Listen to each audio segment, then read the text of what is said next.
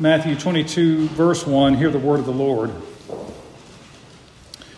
And again, Jesus spoke to them in parables, saying, The kingdom of heaven may be compared to a king who gave a wedding feast for his son, and sent his servants to call those who were invited to the wedding feast, but they would not come.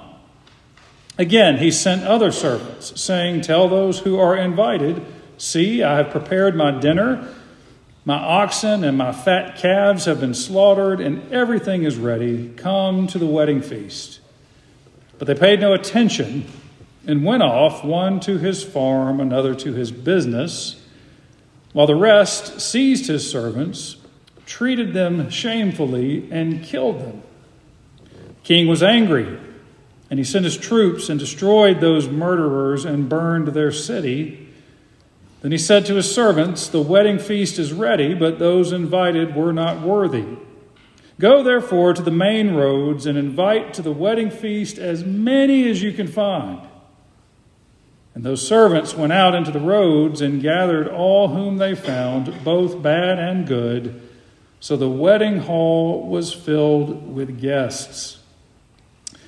Father, we thank you for your holy word, asking this morning that you would use a very crooked stick to point the way to the straight and narrow. We ask this in Jesus' name.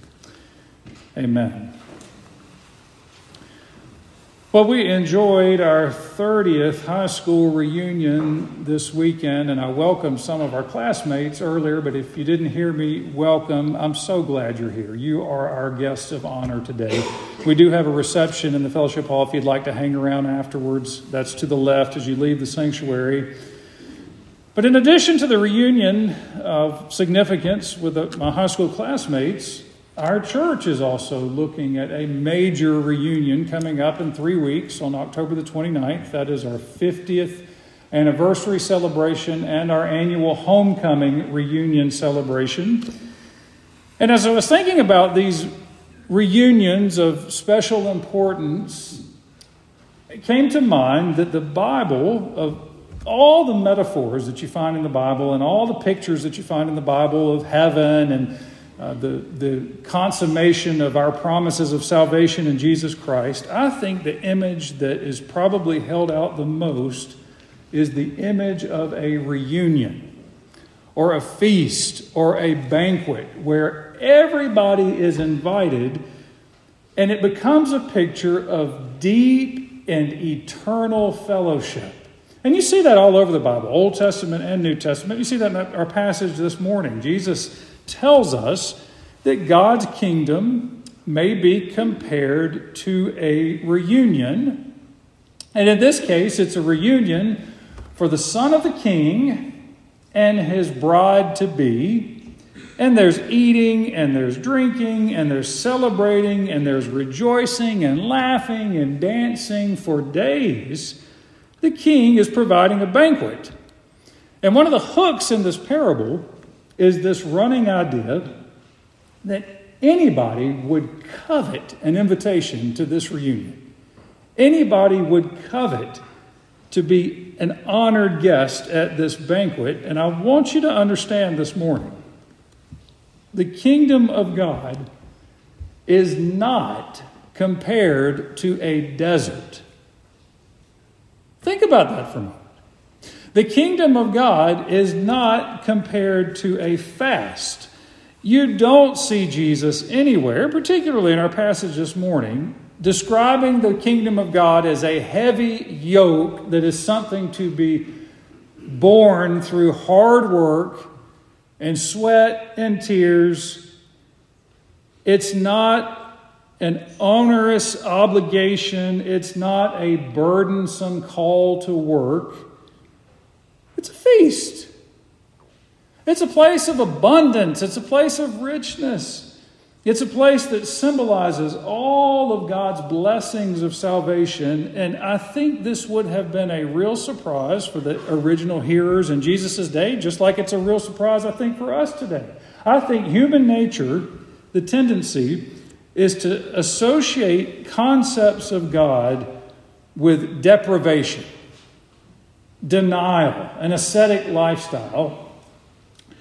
When I was young, growing up, I think this was a common experience in our generation. I think every generation um, has to be on guard for this.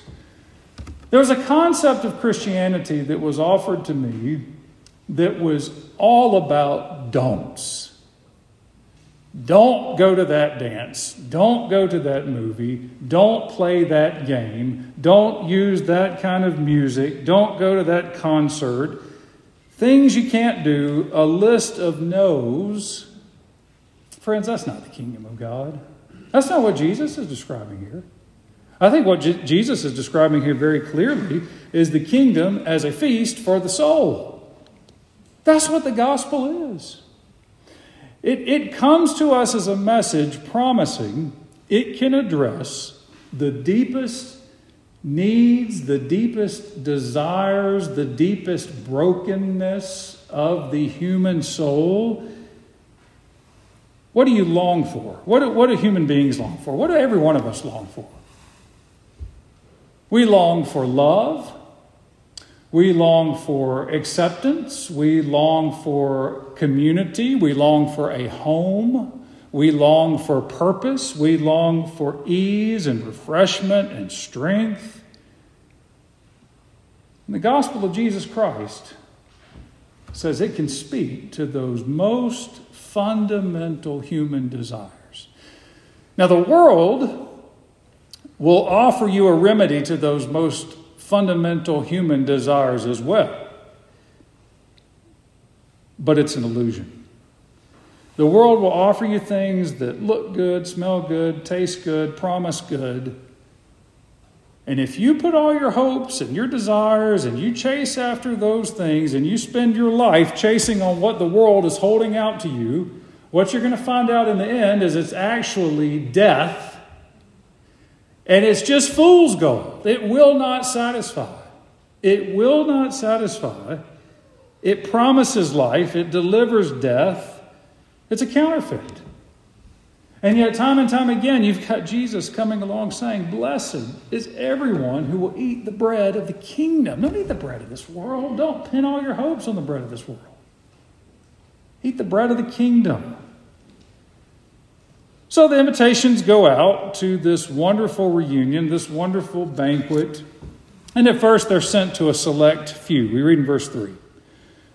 He sent his servants to call those who were invited to the wedding feast, but they would not come. The servants are sent to those, and the, the phrasing here presupposes they've already been invited. They've already gotten their invitation, or, or what we might call a save the date. They've RSVP. They said, Yes, we're coming to the reunion. The day of the reunion comes. The king sends out his servants and says, Okay, it's time to feast.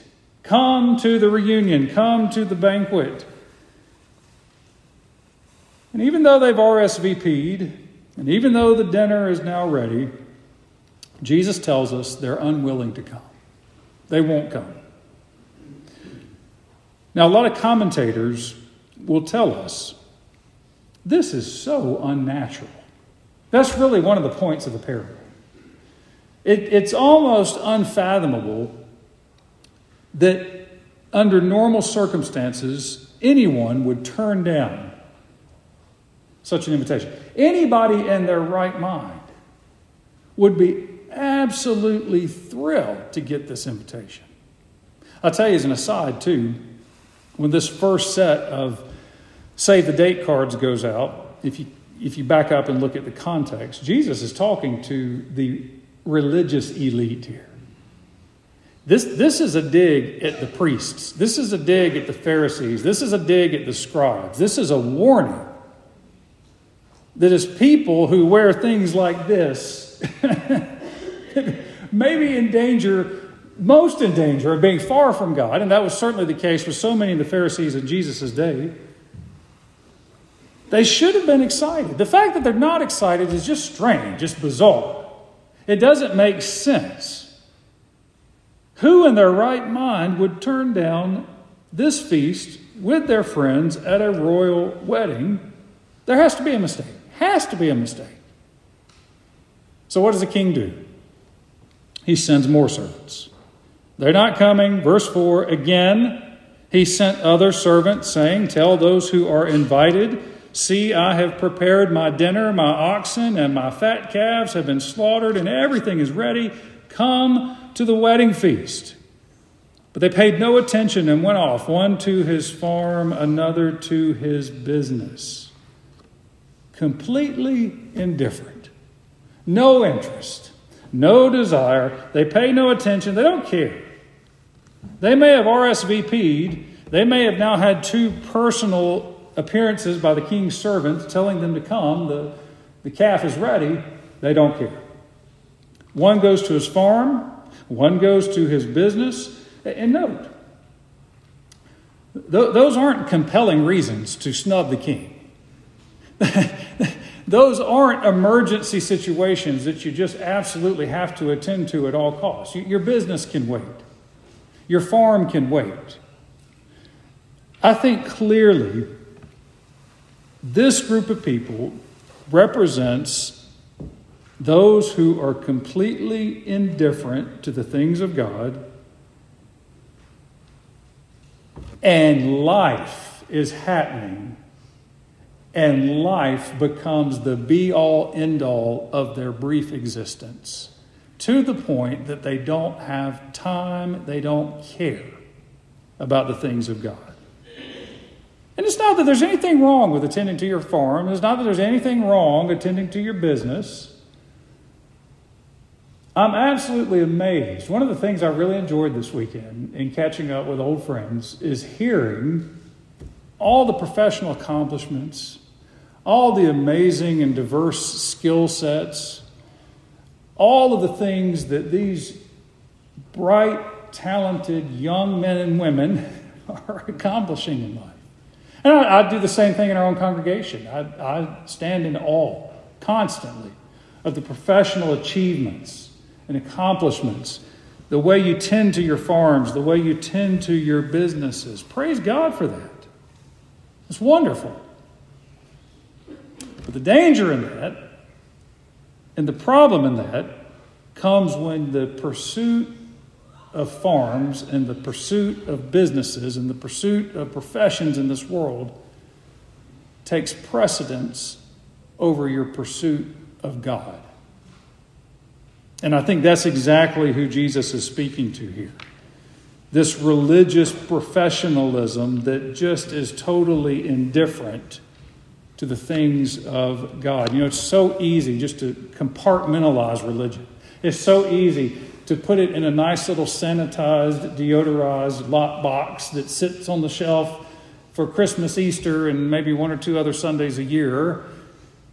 And you put that to the side, and the rest of your time and your resources and your efforts are spent constantly chasing the things of the world, the businesses and farms of the world.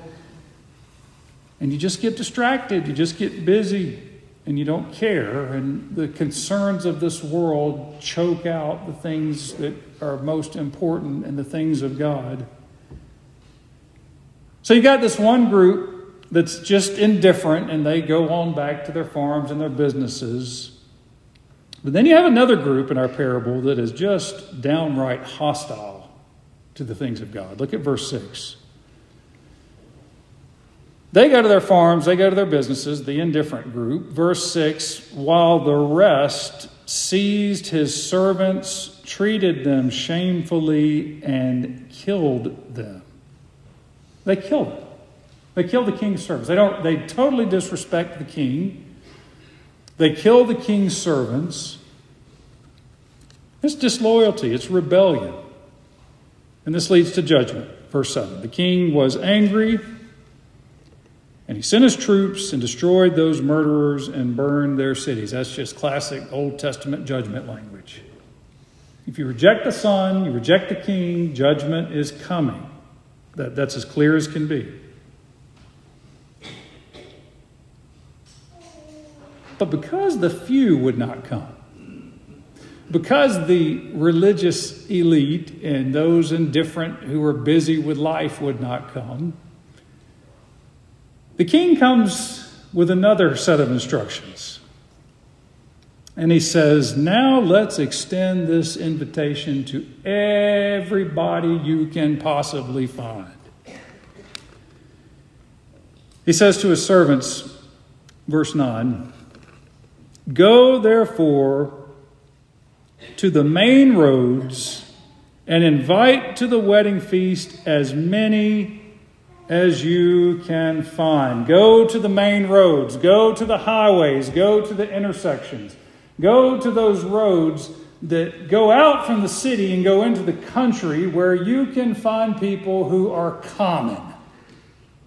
Go find people who would not normally expect to receive an invitation to the reunion of the king and invite them in. Invite everybody. Go to the ordinary folks. Go to the poor folks. Uh, in Luke, um, we have a parallel of this same parable, and no doubt Jesus would have told this parable many times over the course of his ministry, and no doubt every time he tells it, it's probably a little bit different, different emphasis here, different emphasis there. In Luke 14, where you have the uh, version of the same parable, Luke very explicitly says, Go invite the poor, the crippled, the blind, and blind and the lame. That's everybody. So it's not just the rich folks, it's not just the elite folks, and it's not just the common folks. He says, Go invite the broken folks. Go invite the broken-hearted folks. Go invite the crippled folks. Go invite the lame folks. Go invite everybody you can possibly find.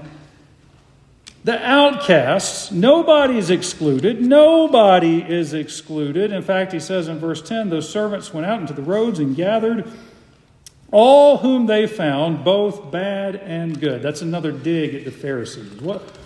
Bad and good. What do you mean, bad and good? Well, in the Pharisees' eyes, some people were unworthy of the gospel invitation. They were ceremonially unclean, or they were morally unclean. Go invite them all. Whatever categories you put them in, go invite them all to the feast. The point he's making is God invites everybody who will come to his feast, come to his reunion of love and peace and acceptance and eternal life. And of course, this begs the question would you like to be invited to the great eternal reunion? And I want to tell you this morning you are invited to the great eternal. You're invited whether you want to be invited or not. This call is for you. This invitation is for you. Whatever you've done, whoever you are, however distant you may have strayed from God, however many years you may have strayed from God, However, many sins you may have committed, all are invited, whoever you are, whatever you've done, however distant you are. God says, Come enjoy my reunion banquet for all of eternity. This invitation is for you. But I want to tell you this morning there is one qualification. And this is woven through this parable as well. It's woven through the pages of Scripture. And it's not a burdensome qualification, it's not a work that you must perform. That one qualification that God the Father extends to you as part of the invitation to the banquet is honor his Son honor his son. The king comes to the banquet. The wedding hall is filled with guests. He comes into the room and is perusing the guests. And one guest catches the corner of his eye, and something is off. Verse 11. But when the king came in to look at the guest, he saw there was a man who had no wedding garment. And he said to him, Friend, how did you get in here without a wedding garment? And he was speechless. In other words, he has no excuse. He has no defense. He can't answer the question because he doesn't have an answer to the question. And there's a little bit of debate about exactly what is this wedding garment. Some older commentators have suggested that the king would have provided wedding garments. So there was no excuse. If the king gives you the garments and you refuse to wear it, you've snubbed the king and you have no excuse. I think a more compelling understanding of this, and it, it's really the same either way, is that wedding clothes were just clean clothes. Uh, that there's not really compelling evidence that kings commonly provided clothes for people at banquets. But what we're talking about here is just clean clothes. He shows up dirty. Not asking for him to put on a tuxedo, not asking for him to go purchase a tuxedo, just take a shower and show up clean. The most basic, fundamental, common denominator show of respect. Just show up dressed appropriately for a wedding. But however you read that, the, the point is the same. Here's a man who's determined to come to the banquet, but he's going to come on his own terms. I'm going to come the way I want to come. And I think this is a warning about just going through the motions. You know, you, you can get your invitation, you can sign the card, you can send your RSVP back, you can show up at the banquet, you can be baptized, you can be a regular attender at church, you can be a regular tither in the plate. You can go through all of these motions, but none of that meets that one essential qualification. Honor the Son, love the Son, plead nothing but the Son. And here's the zinger. And all, all these parables have a zinger. That's a, that's a uh, hallmark of parables. He was speechless. He had no excuse. Then the king said to the attendants, Bind him hand and foot and cast him into the outer darkness, in that place where there will be weeping and gnashing of teeth. That's, again, just classic Old Testament judgment language. It, it, it, Jesus doesn't mince words about what's at stake in terms of what you do with the Son of God. And here's the zinger. Here's where Jesus goes for the heart. For many are called Everybody's called. But few are chosen. How do you know if you are chosen? It really doesn't matter what you're wearing. It's a parable, right? The clothing in the parable is a metaphor for your heart. And the way you know you're chosen, the way you know you really belong at this eternal feast, this eternal reunion, is not because you got an invitation in the mail, it's not because of what you're wearing. This guy comes in and says, I'm going to do it my way. The king says, You have to do it my son's way. And that means coming to the son with a heart that is not filled with pride a heart that is not filled with my own self attempts at salvation, but a heart that is broken and humble and thirsty and hungry and repentant and pleads nothing but the Lord Jesus Christ. Friends, when I graduated high school, I thought I knew everything in the world. And then when I graduated from college, I thought, well, maybe I know a little bit. Then I graduated from seminary, and I thought, I don't know anything in the world. But, friends, one thing I can offer you with absolute certainty absolute certainty it's the Lord Jesus Christ. Heavenly Father, we thank you for your holy word, asking that it would penetrate our hard hearts and that we would leave this place today honoring your Son, our Lord, Jesus Christ. In his name we pray. Amen.